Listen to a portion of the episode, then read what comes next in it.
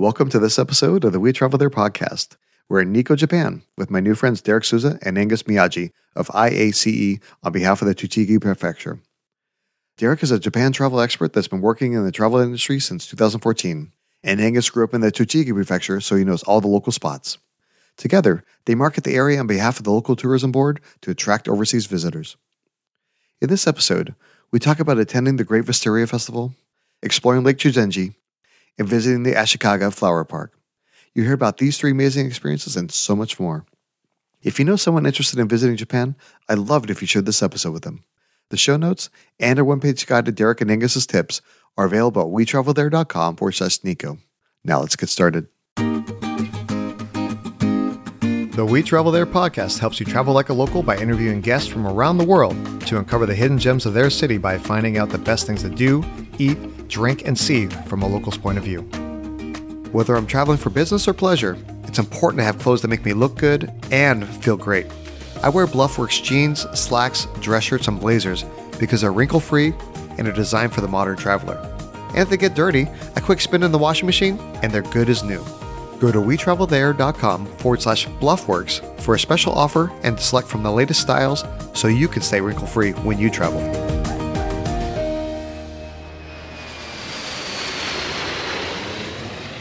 Hey guys, welcome to the show. Thank you very much for having us tonight. Oh, thank you for having me. I've been doing a lot of episodes on Japan recently, and I'm, I'm super excited to learn about Nikko and the Tochigi Pre- Prefecture. Uh, there's a lot of different interesting things to, to do there, and I'm excited to have both of you on the show to, to share your tips for the city and the area. Yeah, I'm super happy to be here and kind of introduce uh, Tochigi Prefecture and Nikko, um, the kind of more international audience. You know, with Japan opening up recently, it's a perfect time to go over and kind of visit Japan and kind of be able to have that experience because it's been kind of people have been wanting to visit Japan, and it's one of the best places you can go in Japan. So, yeah, we're ecstatic to be here. so, if people that aren't familiar with Tochigi Prefecture, where is it in the country? If you're familiar with Tokyo, it's kind of in like the bottom right um, of the main island of Japan called Honshu. Tochigi Prefecture would be located uh, north of Tokyo. So, for example, like if you're taking the the bullet train, um, would be about an hour north um, on the bullet train. So, just kind of going straight up from Tokyo. Okay, yeah, I mean, and that that train is super uh, friendly and easy to use, and so you can get pretty much anywhere on, on the island in a hurry, right? And so it's great to be able to fly into like a, kind of like a major airport there and then be able to visit Nikko and, and the Tochigi, and then you could go visit those areas in in a hurry, right? And and it's nice and simple and, and easy to be able to use that train. Yeah, the, the bullet train is extremely convenient. Um, announcements are going to be in Japanese, English, Korean, and Chinese. So that makes it easy. When you get on there, the seats are super comfortable. You can bring your luggage. That's no problem. Um, depends. You can't bring a ton, a ton of luggage, but you can bring like two bags, no problem. Yeah. And then, for example, from uh, Tokyo Station up to what's called Utsunomiya, which is the capital of Tochigi Prefecture, it's less than an hour. Um, on the bullet train. And then from there, um, you can kind of get to anywhere in Tochigi Prefecture. To get to Nikko specifically, um, there's a train that leaves there. and takes about a, about an hour as well to get from Utsunomiya, which is the capital, to uh, Nikko City. So that's another option. But yeah, if you want to go up to a place called Nasu, which is a little bit farther north, you can do that on the bullet train. And yeah, I mean, the bullet train basically take you anywhere in Japan that you want to go for the most part. oh, that's fantastic. Yeah, I love being able to use public transportation like that, not having to worry about renting a car, trying to figure out what side of the road to drive on, and and trying to read the signs and everything like that, and just being able to take the train, relax, enjoy yourself, and then when you get there, you're nice and refreshed and relaxed. That way, you can go out and explore the city and, and enjoy everything that, that it has to offer. Okay, so for us, the you know, say in the United States, and we're gonna we would obviously then fly into Tokyo, take the bullet train up, and then once we're in the the prefecture or like in the specifically in Nikko, obviously we're taking the train there. Then how do we get around the city? Is it is it very walkable? Do we just like take a like an Uber or taxi? So how do we do that? So there's a couple different options. Um, when you get to the actual um, city area, to be honest, I think most people that go there probably want to walk to like the main attractions that are in like the kind of walkable distance. So, for example, uh, the main tourist attractions, which is called uh, Toshogu Shrine, it's called the, the Shrines and Temples of Nikko. It's a UNESCO World Heritage Site. It's about a half an hour walk from Nikko Station. So I've personally done the walk most of the time when I've gone there because I just love the like the kind of local atmosphere to kind of go be able to explore the city. Taxis are uh, another option. In terms of Uber in Japan, so what Uber does is Uber actually just calls a taxi company. It doesn't call like an actual Uber, and it, it, doesn't work in every area of Japan. So um, you can use Uber in Japan, but it's spotty the coverage. So oh, sure, um, sure. yeah, don't be expecting to kind of like call Ubers, especially if you go to a more rural place and not like a, a place that doesn't have as much uh, kind of you know international tourism don't expect uber to work in every single area um, very well yeah there's plenty of taxis there and also also a fantastic bus system so um, typically you can take the bus right from the station and it'll take you anywhere you basically want to go into the Nikko area. And then there are trains as well that get to different places, but um, in the directly in the Nikko area, that kind of where the main tourist attractions are, there's no trains that are taking you there besides for like the, the main station itself. Well, that makes a lot of sense. Well, okay, and so if there's somebody like me that I know virtually zero Japanese, right? And so Angus, if I'm going to go come there and I'm going to I'm going to use a taxi to get around. Say I don't want to walk, or maybe it's a little later at night, or you know it's a little cold or whatever. I want to use a taxi instead of walking. Are they going to speak English, or do I need to have a, a translator to be able to to learn Japanese? How do we do that as far as being able to connect with the taxi drivers as well as some of the other local business owners? Yeah, that's a good question because um, I think a lot of the times the taxi companies do have like a translator, but also if you're like in a really rural area and it's like late at night it's kind of hard to get a taxi. If you really need to get somewhere i'd probably ask someone to help you out if you're like in an area where it's like you know dark and there's no one really around. Um, it might be quite hard to get a taxi at that time. But in terms of language i mean most people are very friendly and they'll be able to you know help you they go out their way to help you find your way home or wherever you want to go Oh, sure, sure. And then uh, similarly, um, I know that in many ways, like Japan is like so much more advanced than the U.S. as far as you know all the different gadgets and technology and everything like that. Are credit cards accepted everywhere and like you know mobile payments, or do I need to have some some cash on me to be able to, to transact business through my visit? Yeah, credit cards are usually accepted at most places, like uh, taxis or transportations. If you're going like a local shop, sometimes they might prefer cash. Um, if you do have like a transportation card, like um, Suica card or some other, there's like these transportation cards that they have in Japan. They usually take those, even if they don't take credit cards. So it is advisable to take some cash with you, but it's becoming more cashless as it used to be. So you're saying like you know, these transportation cards, like the Suica card and, and some of the others, that they actually more like act more like a like a stored value card that you can use when you're making purchases. Yeah, exactly. Yeah. Oh, nice, nice. Okay, now let's take a step back. You know, if we're planning our, our visit to Nikko and the Tochigi Prefecture throughout the year, you know, obviously there's different seasons and everything like that, uh, and then obviously different festivals and annual events that occur. So, what's the weather like throughout the year? And then, do you have any recommendations for festivals and, and annual events? Japan has a very kind of like distinctive four seasons. It's very similar to like uh similar to like New England. So uh, we have like a very pronounced spring, summer, fall, and winter. In the winter, you'll have, especially up in Nikko, you'll have a uh, lot more snow. Down in like Utsunomiya, there's less, um, which is the capital. Nikko's up in the mountains, so there's going to be more snow. Then you have kind of the, the spring, the warming to the spring, and then uh, the cherry blossoms are actually in spring cherry blossom time is absolutely gorgeous in Japan. But um, if you're going there during the cherry blossom period, it's going to, no matter where you kind of go, you know, there's always going to kind of be crowds because everybody's out. Uh, certain places going to have more crowds than others. For example, like if you go like go to Kyoto, Kyoto is a madhouse during the cherry blossom season. Um, whereas Tochigi Prefecture, you're going to have a lot more kind of open area places, which can be you can enjoy the cherry blossom, so it's not going to be as crowded as a place like Kyoto. So you have the the rainy season, and then you have the the summer takes on. Then from the summer, you go into uh, the fall. Uh, fall in Tochigi Prefecture is a magical time to visit. So Kyoto gets a lot of kind of the the reputation in Japan for a lot of like the fall colors. Tochigi is on the same level, especially in the Nikko area. The amount of like beautiful like blazing oranges and reds that you can go see on the trees up there, it's absolutely amazing. Being able to kind of see fall in Nikko. So highly, highly recommend uh, Nikko for the fall foliage. In terms of like the foliage itself, it starts depends on where you are in Tochigi Prefecture. So if you're kind of up on the tippity top of the mountains, it's going to be like uh, middle October. Um, when you kind of start reaching the peak. And then as you kind of come down in elevation, you're going to get to maybe about mid November um, when you're going to reach the peak. So, for example, like uh, where the shrines are um, and like the lake is in Nikko area, you're looking kind of like the end of October, beginning of November. Uh, this is kind of the best viewing period for the, the fall colors up there. Nice, and it kind of aligns with a, uh, an autumn festival that's happening in October as well, right? Yeah, I mean, there's festivals throughout the year. For example, like um, in the winter, they have something called the Yunishigawa uh, Onsen Festival, which is kind of north of Nikko. So, and then like uh, there is the Kanuma Autumn Festival, which is Kanuma is a city close to Utsunomiya, um, so it's a little bit away from Nikko. But then there's other kind of um, other festivals around there. There's a spring festival in Nikko itself called the Toshogu Grand Spring Festival.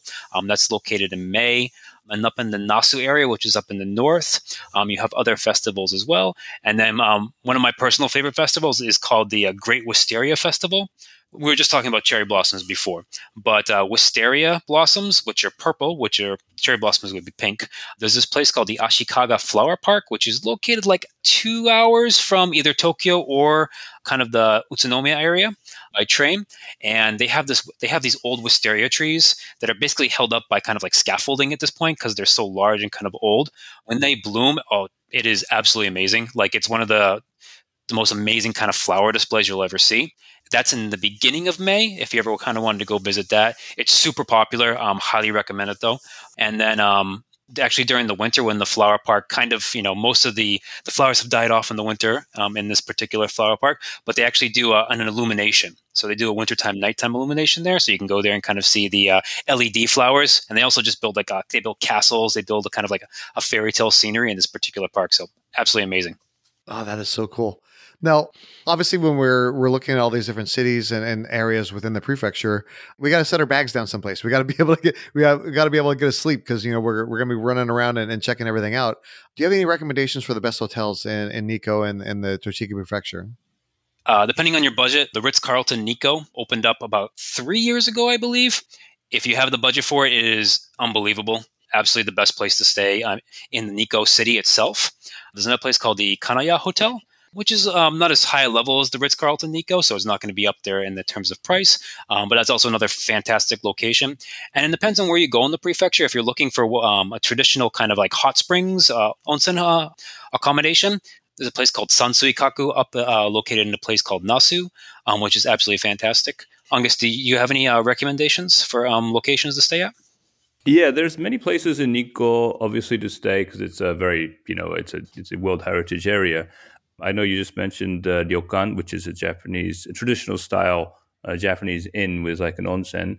Um, but there are like onsen towns around Nikko, such as Kinugawa onsen. Also, if you like to have more an authentic experience where you can like meet local people, there are places that do farm stays as well. So you can find farm staying. Also, some you know small interesting hotels which have uh, a lot of history, such as Izukate in Nakagawa. And then obviously Utsunomiya is also a center of like the area. It's like the largest city. So there's lots of accommodation and very affordable accommodation there as well. So you could use, for example, Utsunomiya as a hub to explore the region, including places like Nikko. So there's there's many different ways and different options you can choose from when you're traveling in that area. I think. Yeah, absolutely. And we've covered this in, in previous episodes with you know for for Japan, but the ryokan, it's kind of like a it's not exactly the same thing, but it's almost like a like the equivalent of like a bed and breakfast, Japanese style versus like what you would have in the United States. Correct? Yeah. Um, one thing you just have to make sure that you're okay with is sometimes they have like big public baths in the ryokan, so you might have to share, you know, like a bath um, with other people. And if you have, this is also something you know unique to Japan, I think. But if you have tattoos, they only have public baths, that's a bit tricky to try to book a place there. And um, because um, for certain reasons, um, yeah, ryokans and hotels don't really like people with tattoos using their public baths. But apart from that, uh, things are very easy.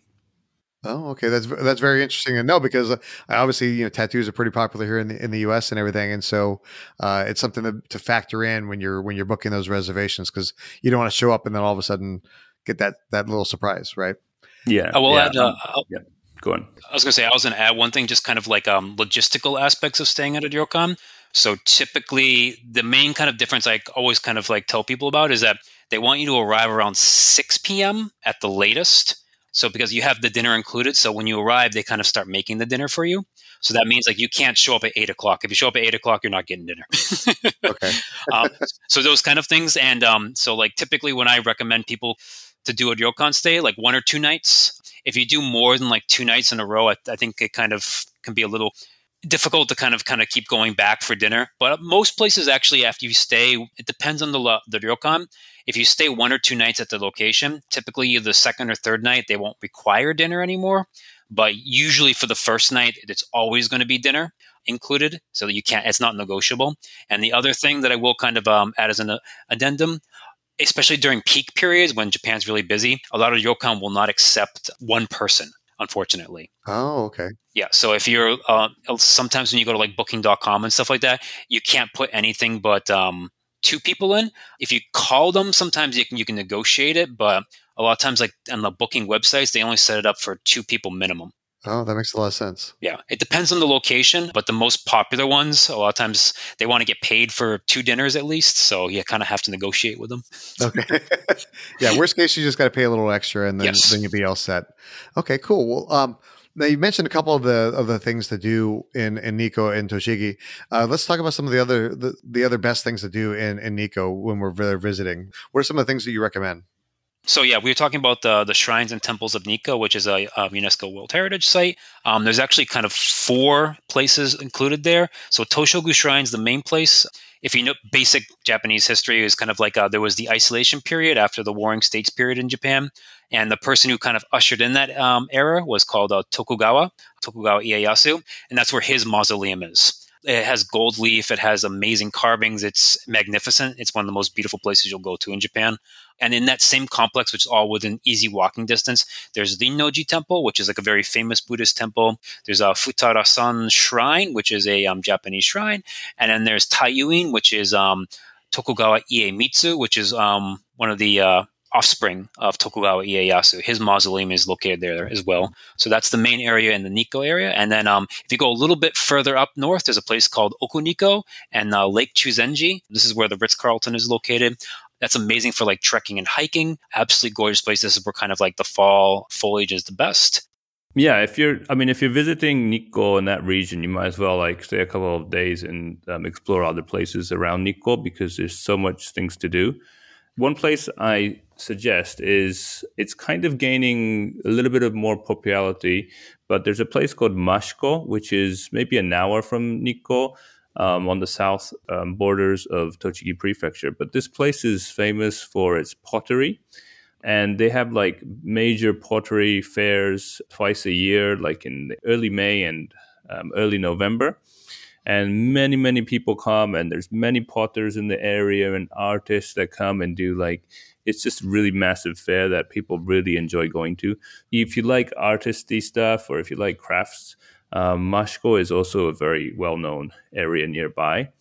Um, there's also sake breweries same in nikko as well but around the area I, there's many many sake breweries and a lot of them also offer tours and they also they're really welcoming towards foreigners. So that's another interesting thing to do while you're in the area. Yeah, I saw something that in uh, in Sano City, there's like a, a kind of almost like a world famous sake brewery there. yeah i think that's the daiichi shuzo uh, did you say sano city? Yes. yeah that must be the daiichi shuzo which is the oldest brewery in tochigi in this area in tochigi prefecture but there are probably about 20 or so that are similar like daiichi shuzo around this area so there's actually quite a lot of options to if you're in town if you're going somewhere it's worth checking up if there's a sake brewery around and if it offers like tours or something because a lot of them do Oh, that sounds uh, like a lot of fun, but you don't want to do that on, an empty stomach, right? So let's talk about some of the best food that you can find in the Tochigi Prefecture and, and Nikko. So what are- what are some of the rec- restaurants you recommend? So in Nikko, my number one recommendation is a place called Myogetsu Bo- uh, It is famous for Tochigi Wagyu. You've probably heard of Kobe beef before, I'm assuming. So Tochigi Wagyu beef is on the same level as Kobe beef. So it's absolutely amazing. And this re- is a steak and uh, is a grill and steak restaurant that's located in the Nikko area. So and it's conveniently located right next to where the shrines are. So if you're going there and you have time and want to try some of the best steak in all of Japan, highly, highly, highly recommend Myogetsubo. It's absolutely amazing. And then the other place that I recommend in Tochigi Prefecture, um, just kind of there's a couple different restaurants, but it's uh, something called Yuba. So Yuba is a soy product that was kind of cultivated at like we were talking about the temples before, is a uh, Rinnoji Temple. It's a Buddhist temple. So Buddhist monks eat vegetarian food, so they kind of have been focusing on crafting like vegetarian cuisine over the last thousand years. And Yuba from Nikko and Tochigi in general is one of the most famous kind of vegetarian cuisines from the area. It's actually good enough to be served to the Japanese imperial family. So one of the uh, Tochigi Yuba producers in the prefecture provides the Japanese imperial family with Yuba. Um, it's that good of quality. So um, wow. Yep, highly recommend if you want to try the uh, the same yuba that the imperial family eats in Japan to try some Jap- from yuba and Nikko. Uh, where would we go uh, if we want to be able to try that? Oh, the restaurant's name I'm forgetting. Takia. So yeah, Takia is the name of the restaurant. Awesome. Yeah, I'm slightly biased because I live in Utsunomiya, which is near Nikko. And so I'm going to talk a bit about Utsunomiya gyoza, which is the do- dumplings. This area is famous for their dumpling, gyoza dumplings. And there's, I think, hundreds and hundreds of gyoza restaurants around here. So I always recommend people when they go to Nikko, they usually have to change trains at Utsunomiya Station. And to get out Utsunomiya Station, walk around and go to some of the gyoza restaurants in town that's one thing that I think a lot of people don't do, but they should be doing because it is really, you can get so many different types of gyoza as well. People just think of gyoza as like one stereotypical image of a dumpling, but there are actually very different types as well. There's fried gyoza, there's boiled gyoza, but also there are different gyoza restaurants that offer different types of when i say types of gyoza like for example there might be the traditional style of gyoza but then there might be a more western style with different toppings and gyoza that pairs nicely with beer or sake or wine. My favorite restaurant is actually a gyoza restaurant that's run by a chinese guy because so he kind of infused both chinese and the japanese culture into the gyoza and it's really amazing. Oh nice a little uh, fusion of the of the two different flavors there. Yeah. Well, uh, what's the name of your favorite one? Uh, so my favorite place is called Samurai Jugeme. And uh, just for, for, the listeners, I know I, am gonna I'm having trouble writing down all these different uh, recommendations. We're gonna have a map in the show notes uh, that lists all these different locations, so you'll be able to find it, and that way, when you're visiting, you'll be able to uh, try all these uh, amazing foods. Yeah, just one thing about also gyoza. If you want to try different gyoza, they also have like a there's a food court called Kirasse, where you can choose different gyozas for different shops and then eat them together. So that's also something to keep in mind. Oh, nice. It's almost like your own little tasting mes- menu. You can get like a couple of different ones from a couple of different places and then be able to sample and figure out which one you like the best, right? Absolutely. Yeah. People do that there. Right on. And uh, earlier you mentioned talking about like uh, you know staying at a farm uh, as like a potential uh, opportunity for a place to stay and everything. Uh, but one thing I was looking at when I was doing a little research, there's actually uh, the Wakayama farm and bamboo forest. So there's actually like a, a really cool bamboo forest that you can go visit, and it's almost like you have the entire place to yourself, right? Yeah, the Wakayama bamboo farm is also located in Utsunomiya, but it's actually halfway towards Nikko. So you could actually get a bus from Nikko to go to the farm, or you could actually get a bus from Utsunomiya to get to the farm as well. So it's kind of in between. And the um, Wakayama Bamboo Farm is actually the largest um, bamboo farm that's open to the public in Japan. So I know that people go to Kyoto to see the Arashiyama Bamboo Pathway, but it's always a lot of a lot of people there and it's very crowded. And people who've been to Arashiyama come to Wakayama Bamboo Farm and say this is amazing because there's so much you know to do here and you can walk and around and you can go into the bamboo forests. And there's a guide who will come and explain to you the different types of bamboo they have because they have some bamboos they only have there. There's so many different types of bamboos. Apparently I think he was saying 99%. The owner was telling me the other day that 99% of the bamboo that you see in Tokyo, that's like outside office buildings or like in the airports, are actually from this bamboo forest in Utsunomiya. So this is worth checking out. And I, have been taking a lot of people there, and they all really enjoy going to this bamboo forest. Yeah, what a cool experience. Well, guys, I really appreciate you sharing all these amazing tips for for Nikko and the Tochigi Prefecture. I learned so much, and it sounds like such a fun place to come out and visit. So I'm definitely adding it to my list. But now it's time for the final countdown. If somebody only had time for one meal, when they visited Nikko and, and Tochigi? Where should they go and what should they eat? I will kind of go back to my previous answer of uh, Myogetsubo in Nikko for the Tochigi Wagyu steak. That is some of the best steak you'll ever have in Japan. It, like I said, it's if you're looking for Kobe beef, but uh, something that will rival Kobe beef in the just the pure texture and like kind of the the marbling of what you can find in Kobe beef. Highly recommend that. And I will add one other place if you're looking for amazing ramen. We were talking about the Flower Park earlier and uh, Sano City really close by to where the flower park is in Sano City, you can get amazing ramen at a place called Oguraya. Um, they have some of the best ramen in all of Tochigi Prefecture. So if you're a ramen enthusiast like myself, I highly recommend taking a trip over there for some of the best ramen. Absolutely. Yeah, you can't go to Japan and not have some ramen, right? Absolutely. so many wonderful places near Nikko that have amazing different types of amazing food. If you go into to Nikko shrines, and if you're in the area and you want to try something that's like local yuba, but then also you want something a little bit more meaty, one really nice restaurant that I like taking people is called Zen. It's on the main main road between the station and Nikko Shrines. And what's amazing about them is they do like a yuba sushi roll, but it's actually wagyu inside. So they're they're like um, small rolls with rice with wagyu inside, but the outside is made with um, yuba instead of the seaweed. So that is also something that if you're in the area and if you're looking for lunch before you go into the Nikko uh, temples and shrines, that's somewhere I definitely recommend going. Yeah, absolutely. Like you're hitting all like the the must dos of, of Japan. You got the, the, sushi, you got the wagyu, and, and you got the yuba all all rolled into one. Yeah, all in one meal.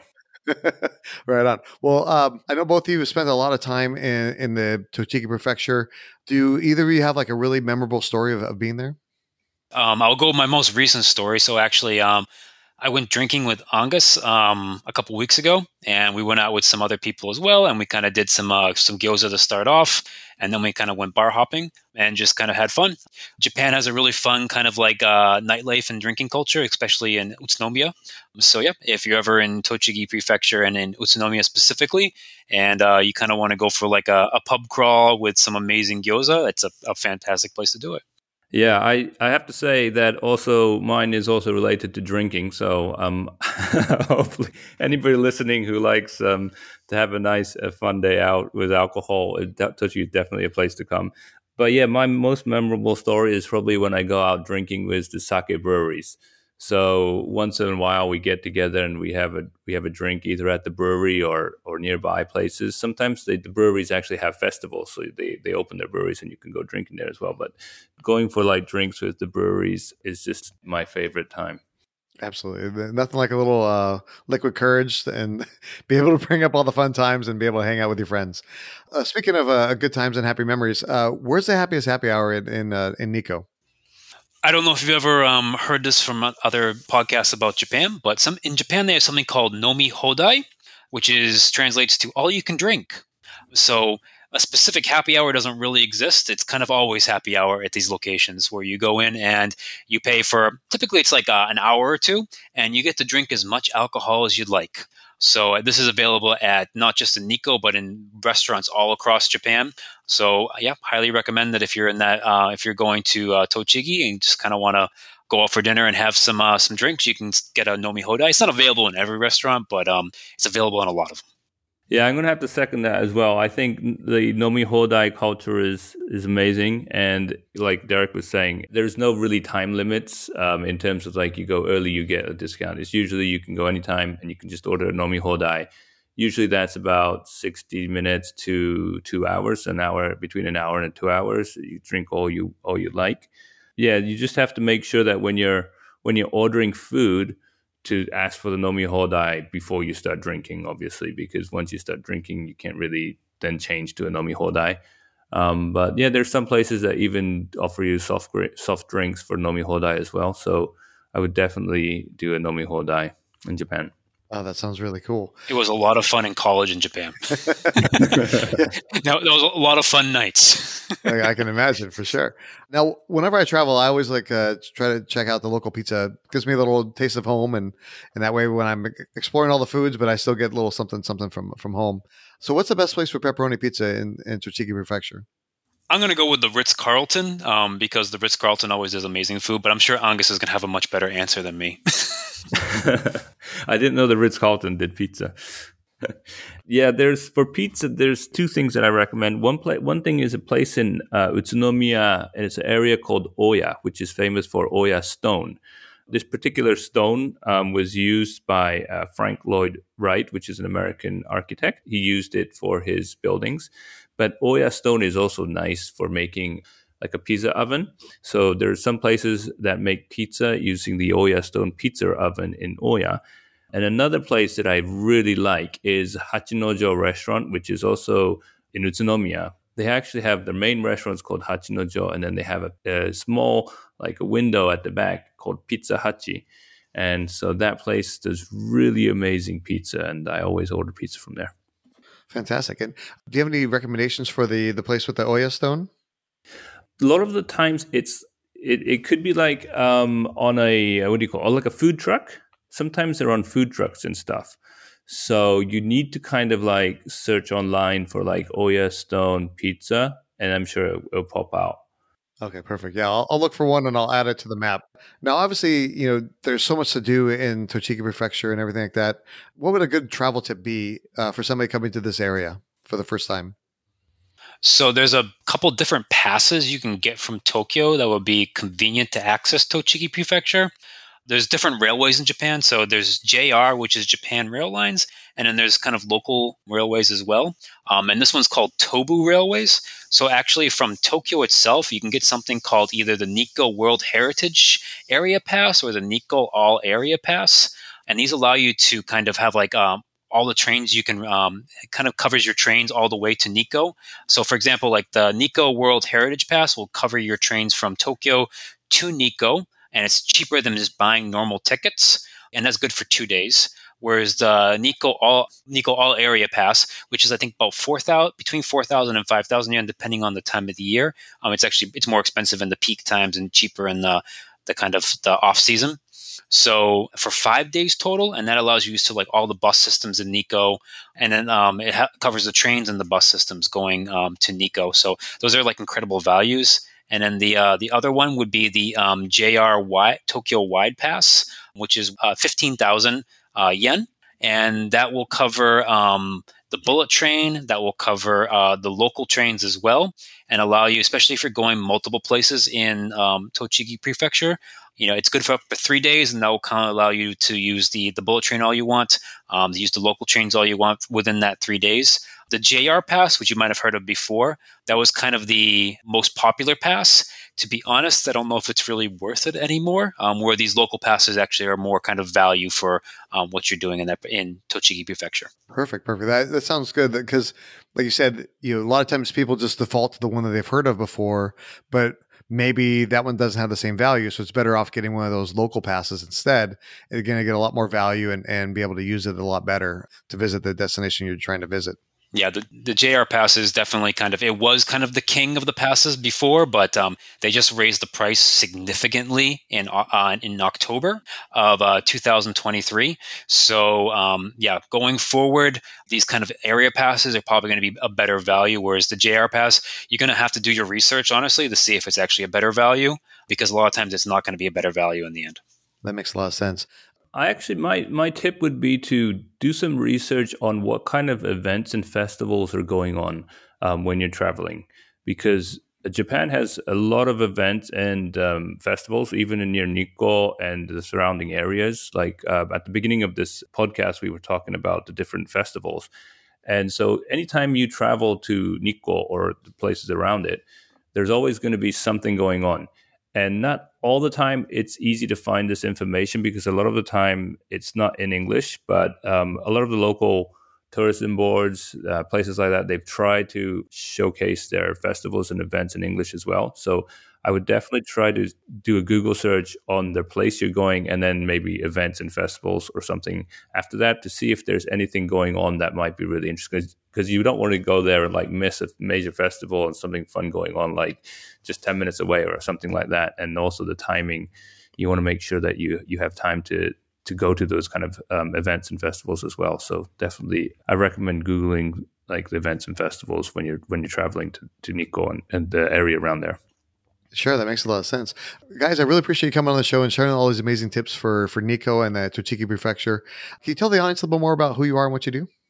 Uh, my name is uh, Derek Souza. So I've been working in the uh, Japan tourism industry for um, the last uh, 10 years. So I have um, a bunch of experience with kind of doing that. Um, I've been all over Japan. Um, I lived in Japan for a significant amount of time. Um, I've been to, I haven't been to every prefecture yet, but I've been to most prefectures in Japan.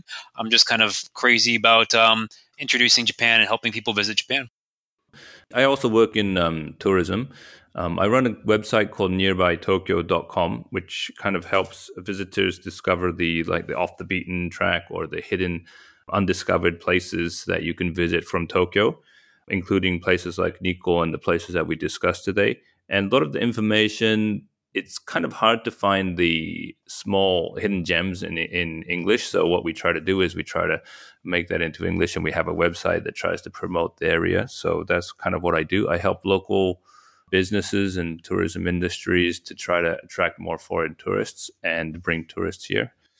Yeah, that's what I do. I, I grew up in this area and um, I lived overseas for a while, but I came back a couple of years ago to help promote this area and bring more tourism here.